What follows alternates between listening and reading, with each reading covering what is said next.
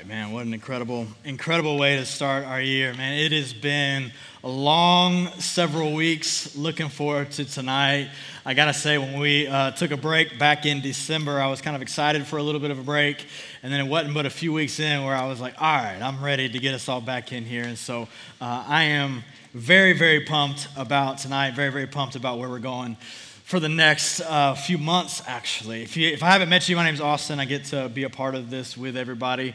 And um, I am really, really privileged to not only get to preach, but I get to lead alongside other people in this ministry. And I just want to kind of say up top that if you're new with us and maybe you're looking to get more involved, man, our heart is not just that you would have a service to attend here, but that you would be a part of a family here. We say a lot that we want to be a home away from home, and home isn't home unless you know the people there and you feel like you can belong there. And so that takes relationships. And so we just want to help kind of make that happen. And there's a few ways that we do that. One is you can serve here with us. I, know as you walked in, you probably saw some beautiful people holding beautiful signs. You know, did you did you resonate with any of the signs? How about the one that said I skipped homework to be here?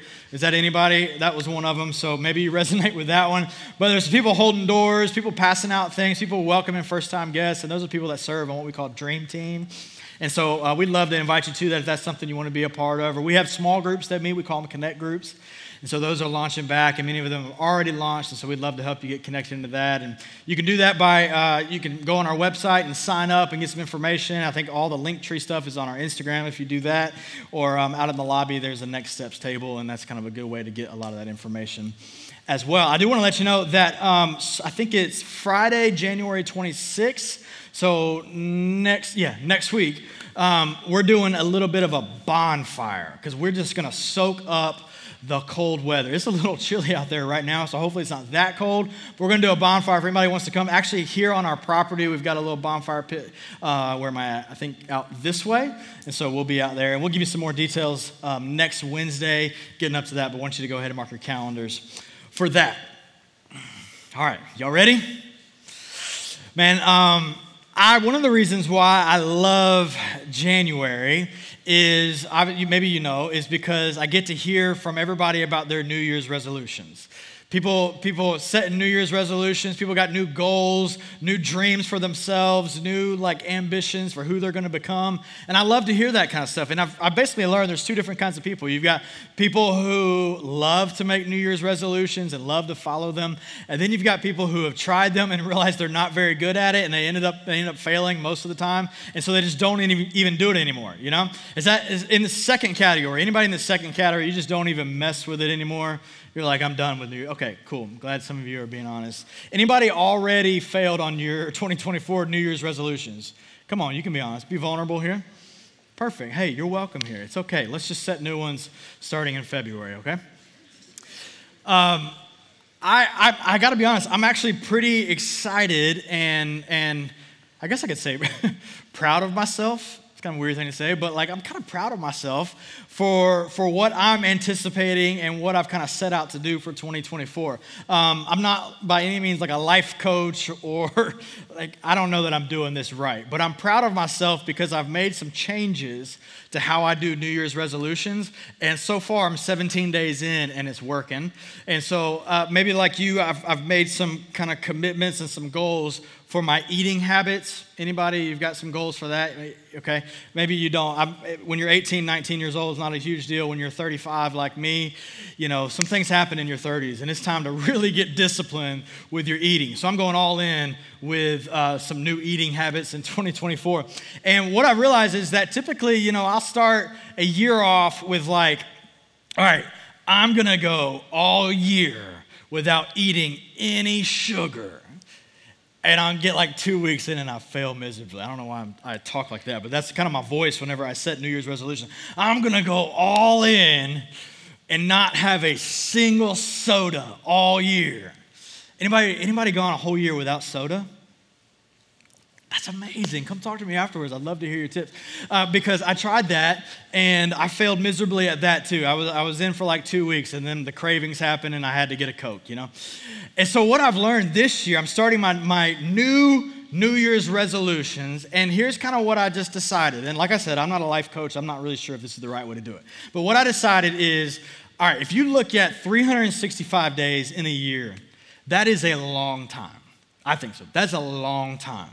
And I am just not convinced that I can do anything for 365 days. Like, like that is a, I, so I just started to view a year as like, I'm running a marathon race here, right? This is not a sprint. This is going to be a marathon. And so what I decided to do is instead of like, all right, let's go all year with this, I just said, you know what? Here's what I'm going to do for January. And I think I, I, I, I can reach it, like it's attainable. And then when I get to the end of January, then I'll reevaluate and maybe I just turn the knob up a little bit on the intensity and we'll see where I go with February. And then at the end of that, we'll kind of adjust intensity if I need to. And maybe we go March. Maybe, and maybe I'll get to the end of the year. But right now, let's just focus on January. Does anybody, can anybody just encourage me and say, that's a good idea, Austin? Thank you, thank you, thank you. because I'm questioning myself. But so far, 17 days in, I'm feeling pretty proud of myself. But it all started with me really deciding, you know what, this thing this is a marathon. This is a marathon. Like, I am going on a long journey here. This thing is not going to be over in just a few days or even a few weeks, but this is a long journey. And if you've been around us for a little while, you know that, that really we're passionate about a few things. Rachel talked about one of them. She said, Jesus is better. We're passionate that Jesus is better than anything else in your life. We're passionate about that. And one of the other things that we say a lot, and the reason why we make it a core value for us, we say faith is a journey. We say faith is a journey, but growth is possible because Jesus is better.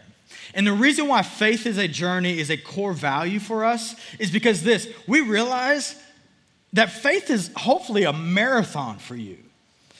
I mean, have you ever thought about this? Like, if you're 20 years old here in the room tonight, um, and, and you live to be 85, that's a long time, and, and, you know, we don't have any promise of tomorrow. I get that. But let's just say you live to be 85, then you've got how many years of following Jesus left? Good job. 65 years. I mean, I mean, if you're 20 years old and you live to be 85, you, you have 65 years left of following Jesus.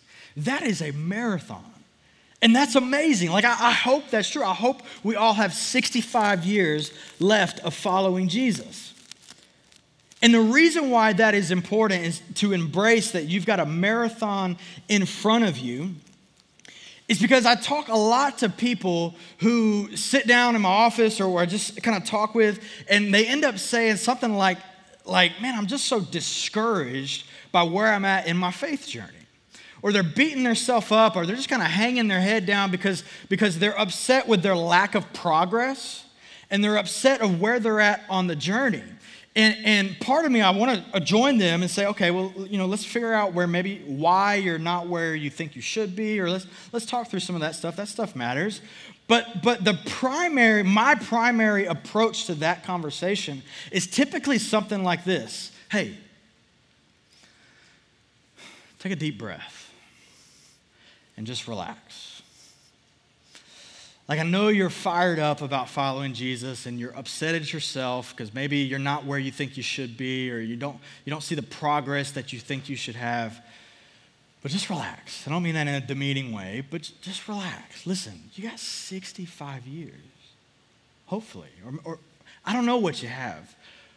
But what I know this is that your three months or two months of maybe struggling to read the Bible or your one year of your life of struggling to read the Bible or not really sensing like God being near to you in your prayer life, God, God is not like up in heaven unraveling because of your two months of struggling with Scripture. You know what I'm saying? Like, he's not up there going, oh my gosh, what are we gonna do? Uh, Austin cannot figure out for the last six weeks how to get up early in the morning and pray to me. The whole world is falling apart. I promise you, that's not God's posture towards you. And, and please hear me, I'm not saying don't take your faith seriously. I'm not saying like relax, don't take your faith serious, just kind of go with it and however it comes, it comes. No, I'm not saying that. Now, listen, I believe this with all my heart. Please hear me. Now is the time where you're at right now. Now is the time to take your faith serious. And to lean in and to go hard and say, God, what do you have for me? What does it look like for a college student or a young adult to follow Jesus? I'm all in. Now is the time to do that. So I'm not saying go casual with faith or become a casual Christian. I'm saying this relax on the condemnation of yourself.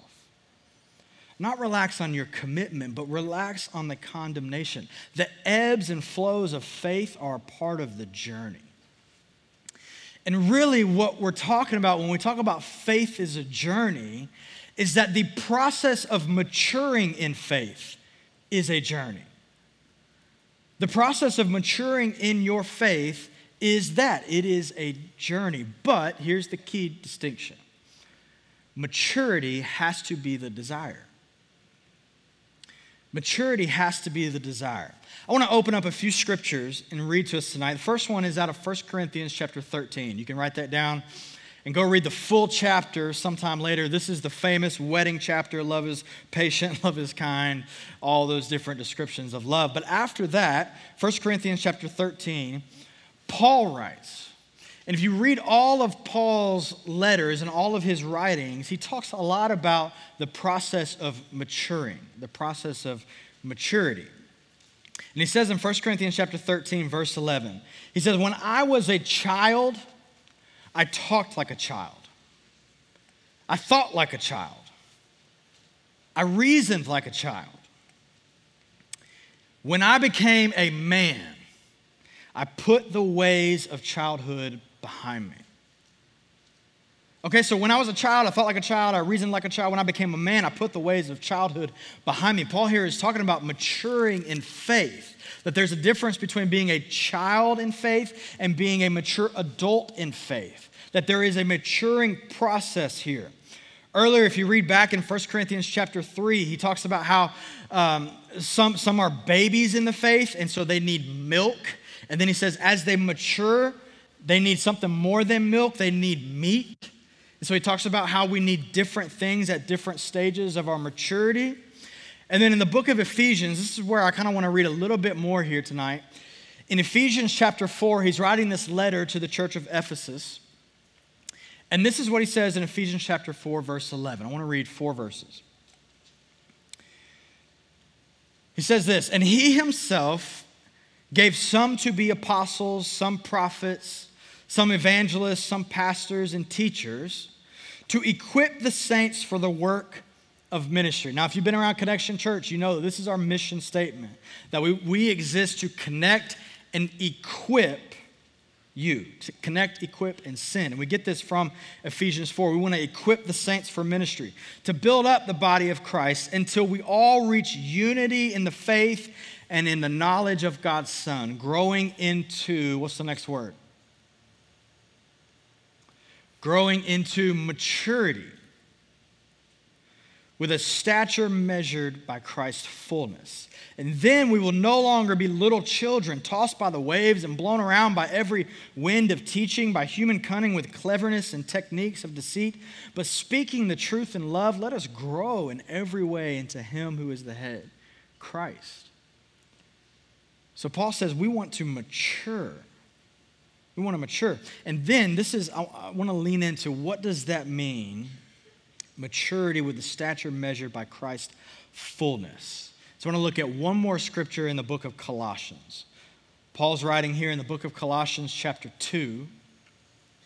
And he says in verse 6, he says this So then, just as you have received Christ Jesus as Lord, continue to walk in him being rooted and built up in Him and established in the faith just as you were taught and overflowing with gratitude. Be careful, though.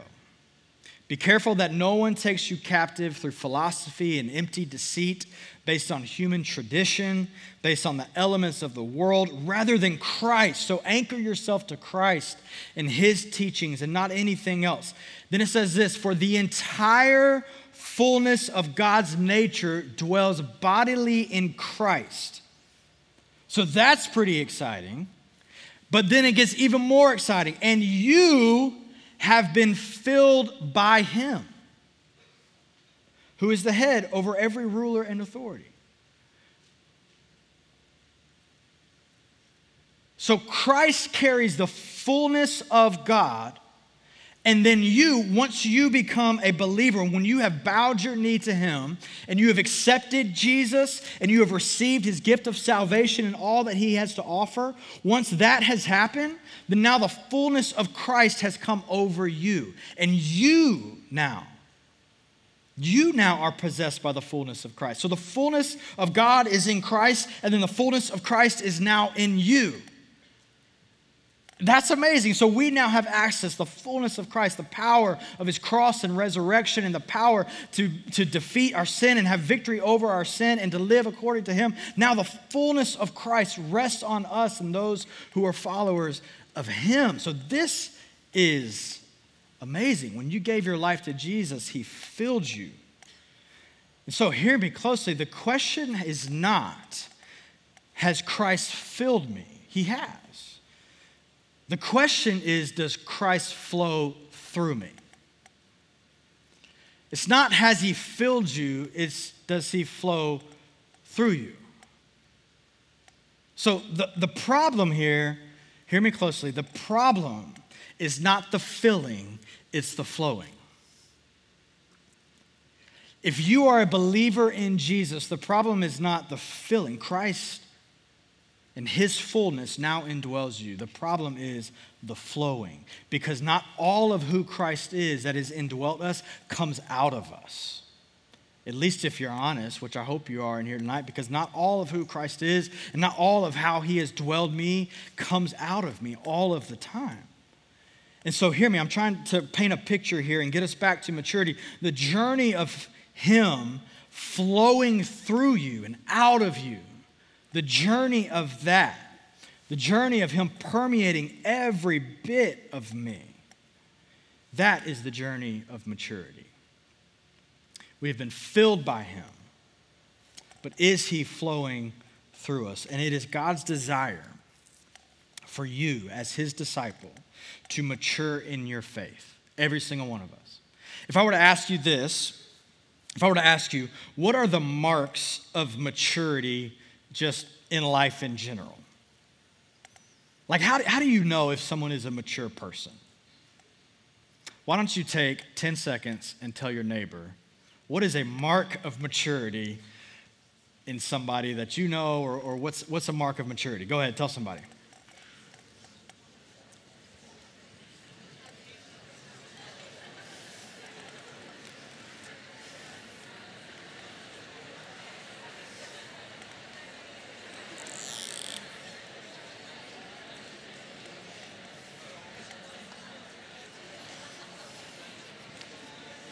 I wish I could hear. I wish I could hear.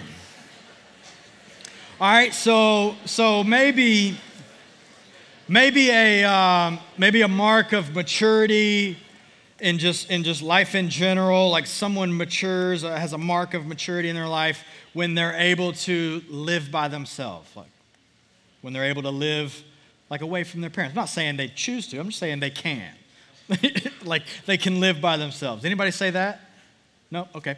Um, maybe a mark of maturity is at, at some point they can financially support themselves. Is that a mark of maturity? Maybe? You guys are like, no, no way, man. Not doing that, right? I, I don't know. I'm just asking. Like, marks of maturity. How about this? How about like they are able to sustain meaningful relationships?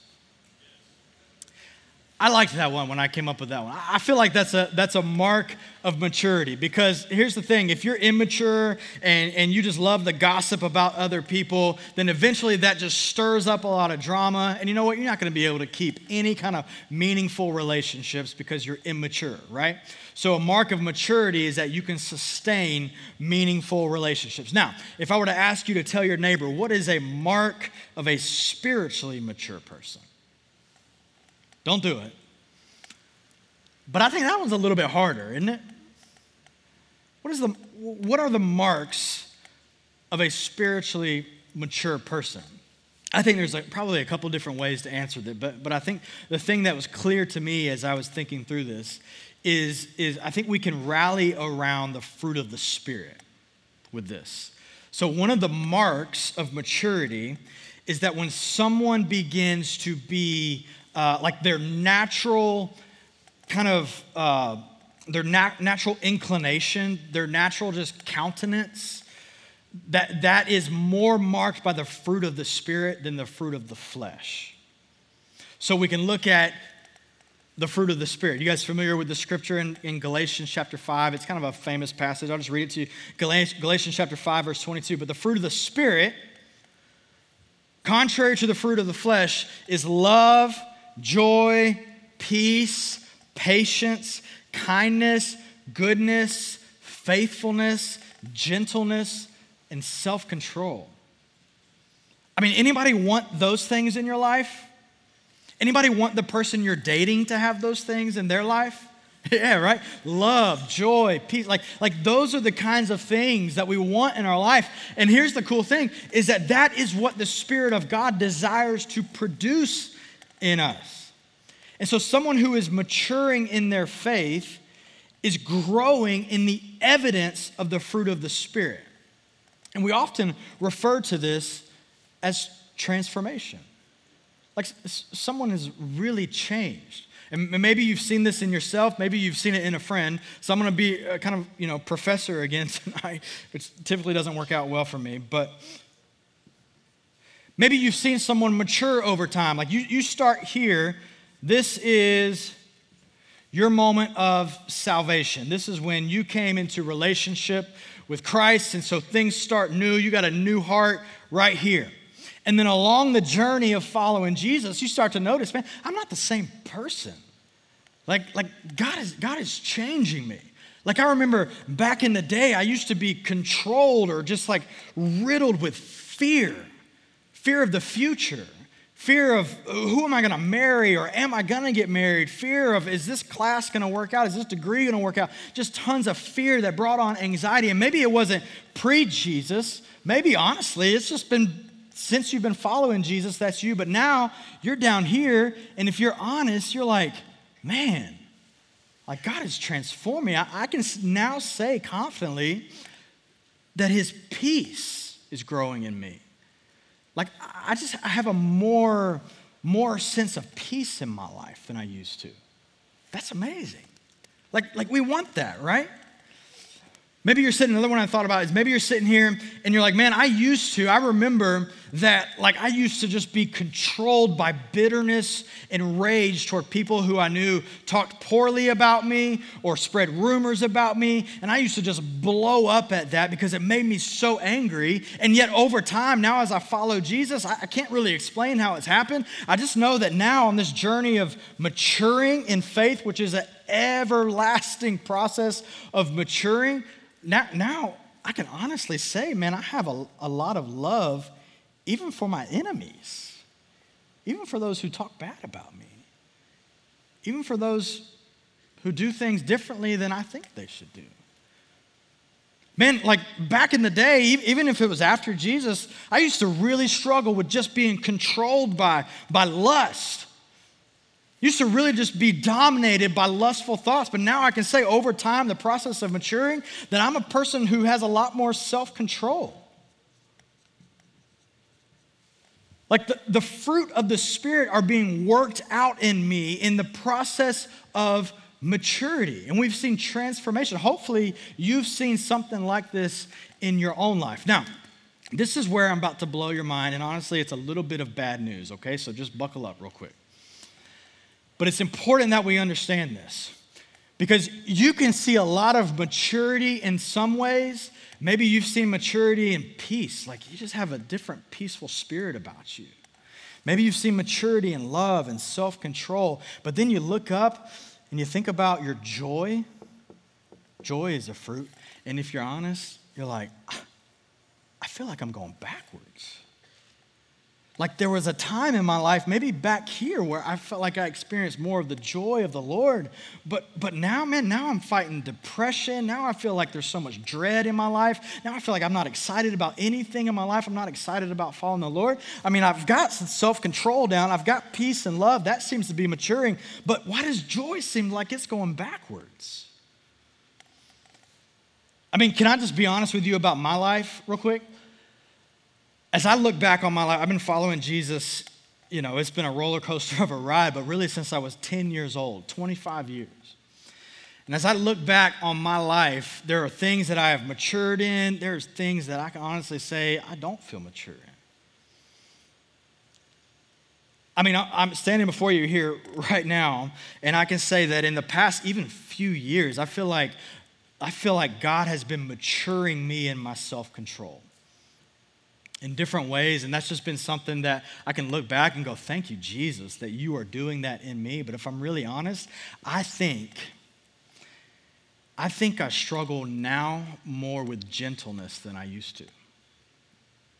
I don't know if it's just kind of the product of life and having kids, and sometimes it just feels like life is chaotic, and sometimes I just kind of react to things like quickly. But I mean, I think honestly, if you look back on, on me when I, five years ago, at least I would say I think I was a more gentle person.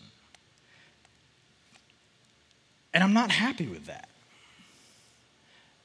Like, I'm grateful that God's matured me in self control, but I'm not very happy that I'm not a more gentle, I'm going backwards in gentleness. But here's the key thing I want you to get that's part of the journey. I'm not happy with it. I'm, I'm honestly not satisfied with it. But I can say, you know what? That's part of the journey. It's part of the journey that these things would exist together in the same world. That God produces, hear me closely, hear me closely. God produces all the fruit in you, His Spirit produces these fruits in you, but not always at the same strength and tenacity. Do you hear what I'm saying?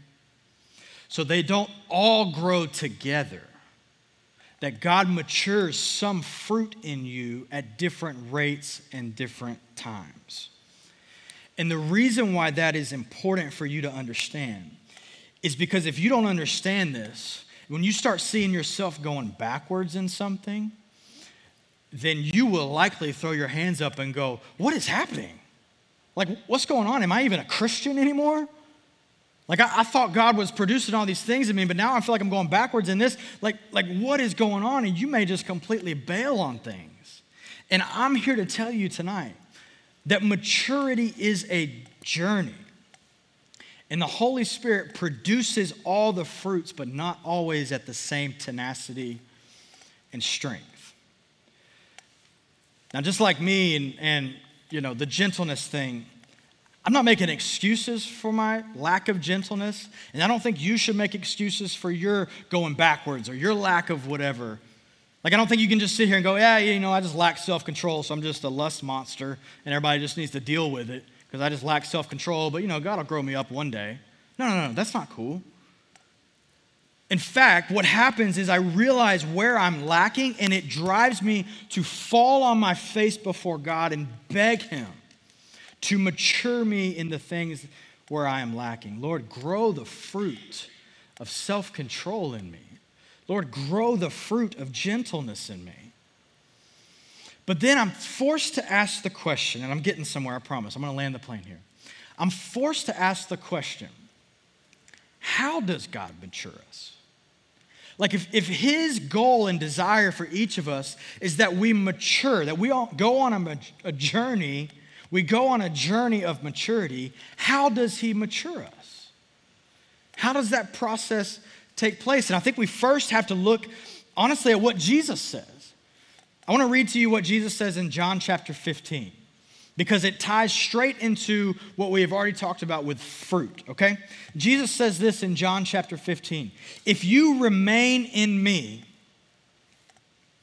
and I in you, Another translation says, If you abide in me and I in you, just as a branch is unable to produce fruit by itself unless it remains in the vine, then neither can you unless you remain in me.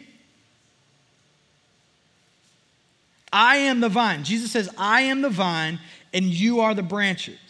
So the one who remains in me, the one who abides in me, and I in him produces much fruit because you can do nothing without me. So Jesus is saying, listen, you do not have the ability to produce the fruit that we just said love, joy, peace, patience, kindness, goodness. You cannot produce that on your own. You must abide in Him and stay close to Him and be intimate with Him so that He can produce that in you. So you wonder a lot of times why you show up and preachers like me or, or your small group leader or whatever, they harp on you guys reading your Bible, you guys praying. And I don't mean to harp on you and there's no judgment, but I think it's important that we just consistently remind you of that because if you're not remaining in Him, abiding in Him, then you cannot produce fruit. That's the only way that fruit gets produced is by abiding and having intimacy with the Father. So, here's my big point though. Here's where I'm going with all with tonight and the next few weeks. When asking the question, how do I mature and produce fruit? Here's where I'm going for the next few weeks. Here is the answer different fruits are produced in different seasons. Different fruits are produced in different seasons. And this is imperative. This is massive for you to understand. When is the harvest time for fruit? You know, each fruit that comes from a tree has a harvest time. I'm not a, um, I don't do like agriculture. I think I wrote this down because I did the research. I'm not an ag- agronomist, agronom, agronomist. There it is, Agro- agronomist. That's the word. I'm not an agronomist, but I did some research, and here's what I discovered: that in the summertime, one of the fruits that you want to harvest during the summer are peaches. Anybody enjoy peach every now and then? You get into late summer, you get into fall, that's when you want to start harvesting apples from an apple tree.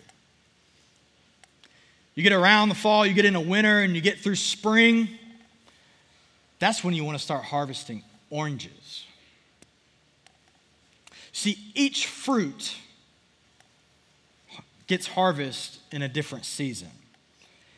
And here's where I'm going with the next few weeks. God matures you and me by taking us through different seasons of the soul.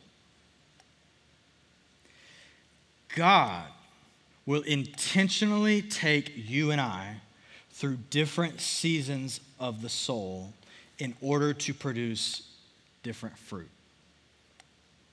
Now, notice I'm saying different seasons of the soul. I'm not saying different seasons of life. I'm not saying stages of life, like you're in a stage, you're you know, a college student or you're a young adult, and then one day you get into a stage where you're a young adult with, you know, married, and then one day, you know, whatever, like the stages. I'm not saying that. I'm saying different seasons of the soul God will take you through. So I want you to imagine that on this journey of maturity here, that you are more like sitting in this circle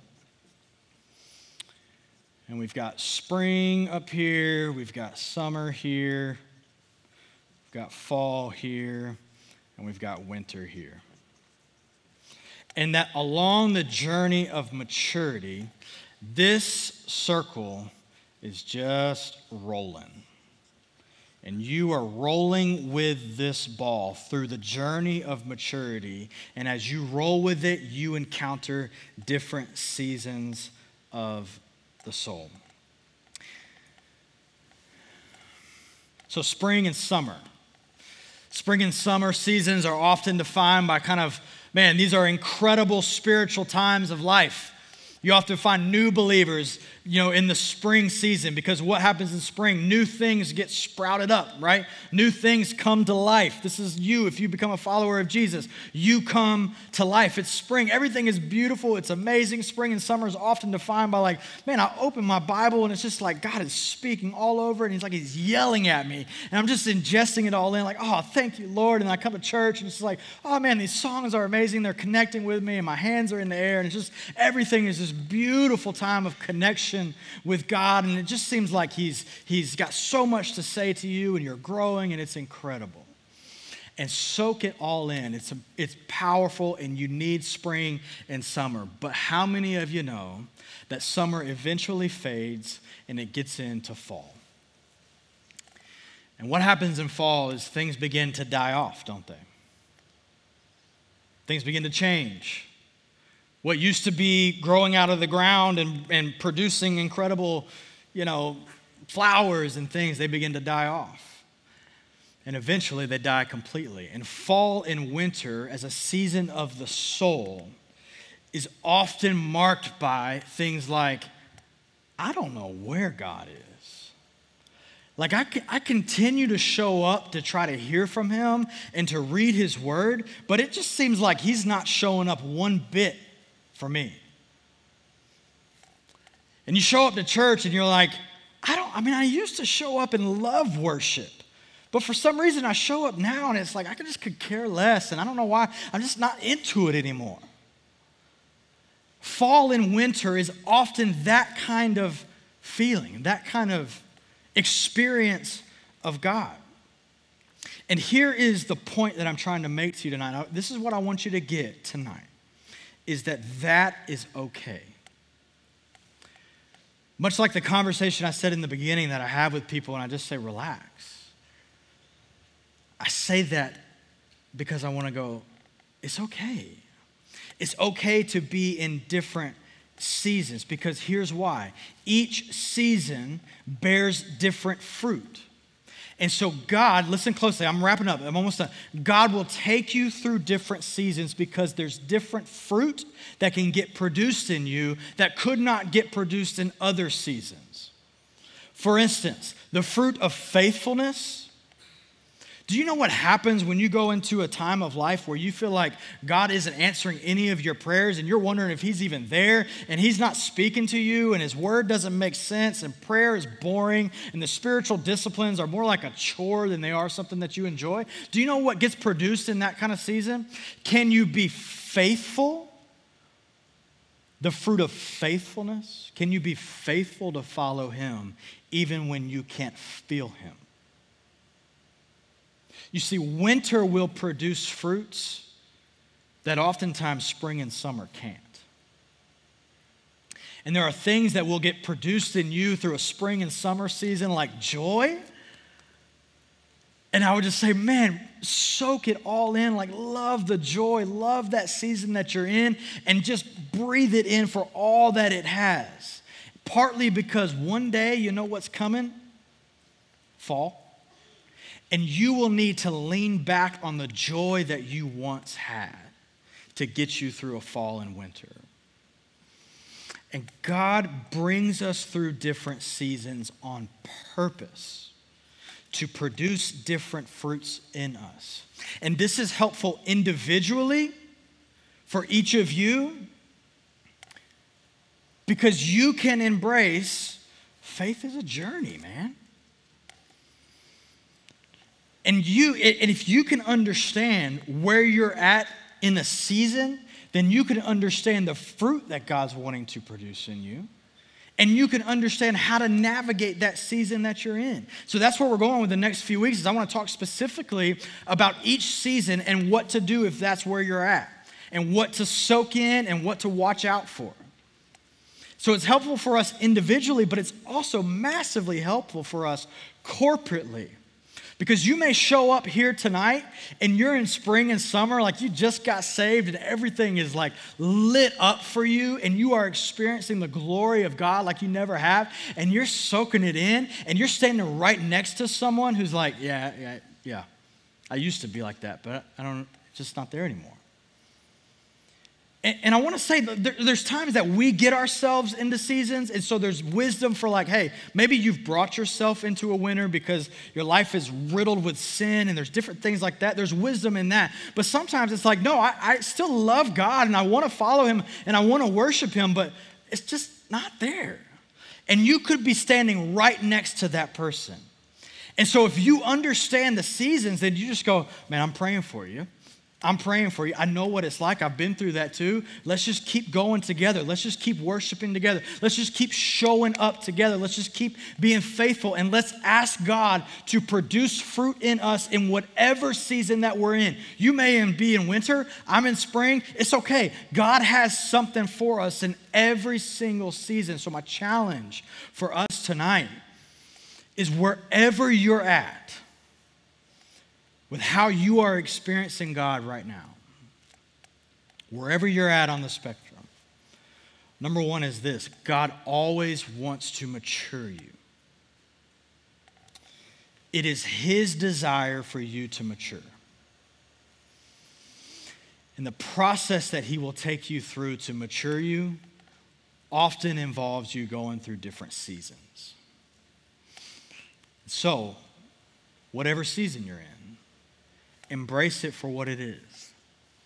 Embrace it for what it is. And that's where we're going for the next few weeks. And here is my closing prayer for us as Bess comes out of the band. We're going to close in worship in just a little bit. But here is what I am praying that God will do in us and through us as a community.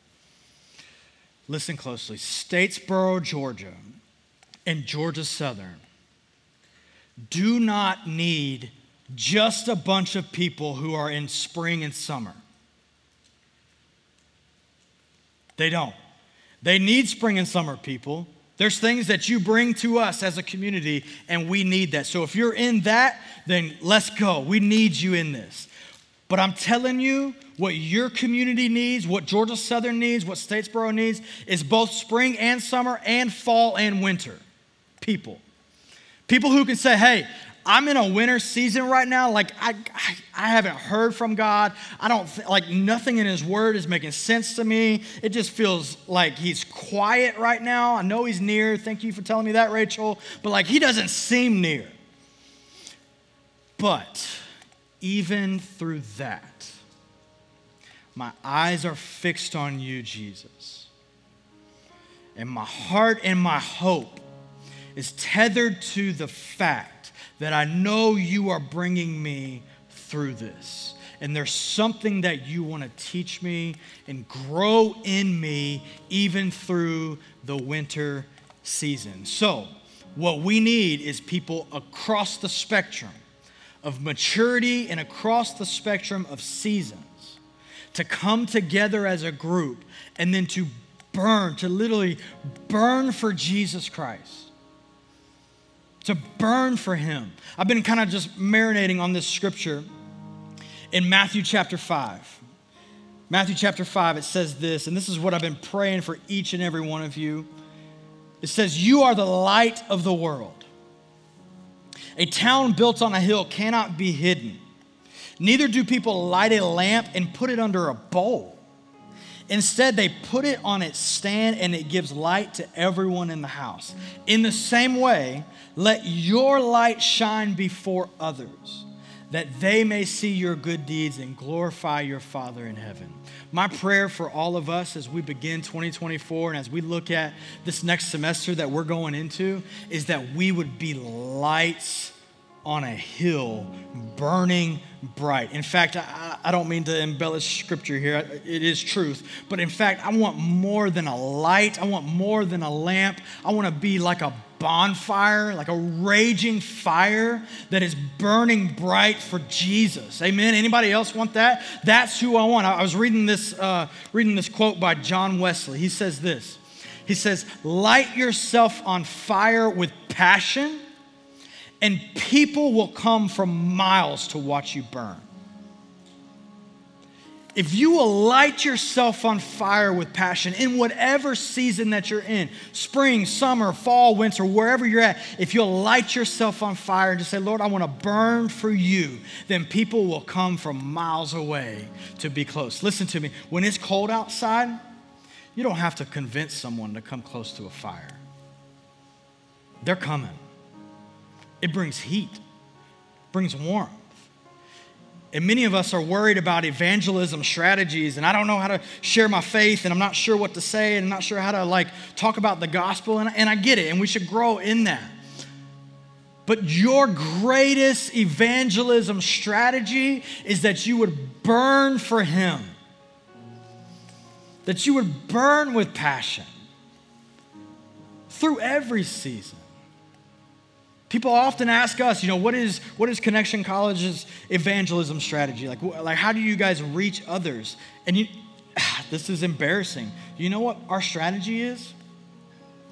You. I, like, I got, I got nothing. I got nothing but you. I don't have a clever plan. I don't have a, a, a you know, a, a written out document business plan for how we're going to go reach Statesboro. I really don't. You know what my plan is? You. Because if you will decide that whatever season you are in, that you will burn for Him, then I promise you, nothing, nothing can stop what God wants to do. So, my challenge, my encouragement for us is will you, will you set yourself ablaze and burn? Like, I don't, I don't know what you got planned this semester. I don't know what you got planned the next few months. I know you got probably busy academic schedules, busy athletic schedules, busy, busy stuff. I get it. Greek life is going crazy. I, I'm sure. I'm sure it is. But what if, what if you set yourself on fire wherever God has you in the maturity process to burn for Him? And watch, watch what He will do.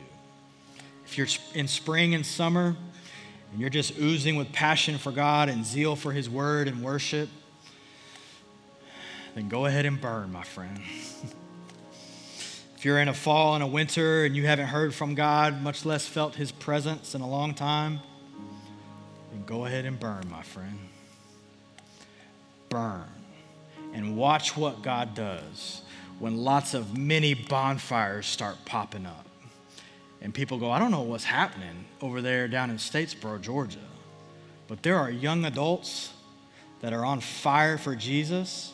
And it's now going outside of Statesboro and it's going back to their hometowns and then they're graduating and it's going all over the state and then it's going all over the southeast and it's going all over the world as young adults burn for Him.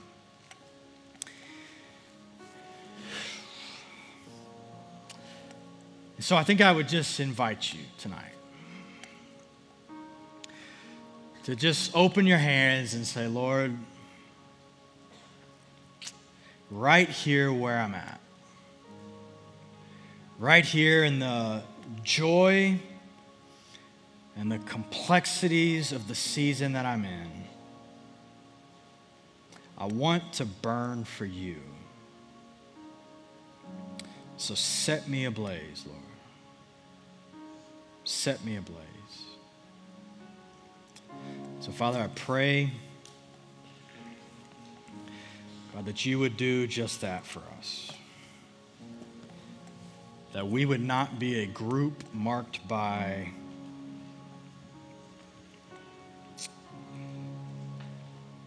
old flames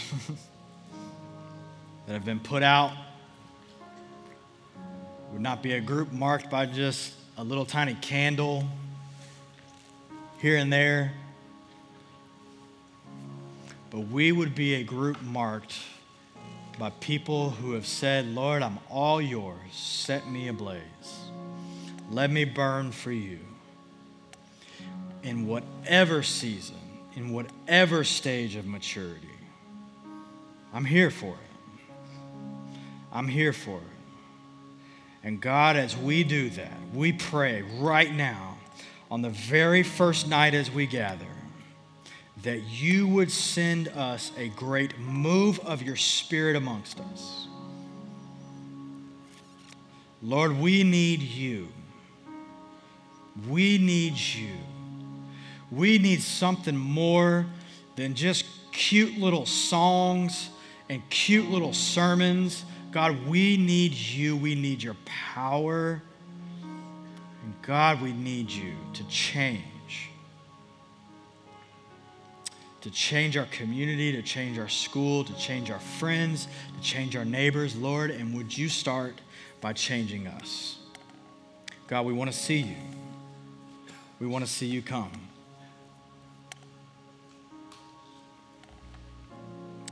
We pray in Jesus' name. Amen.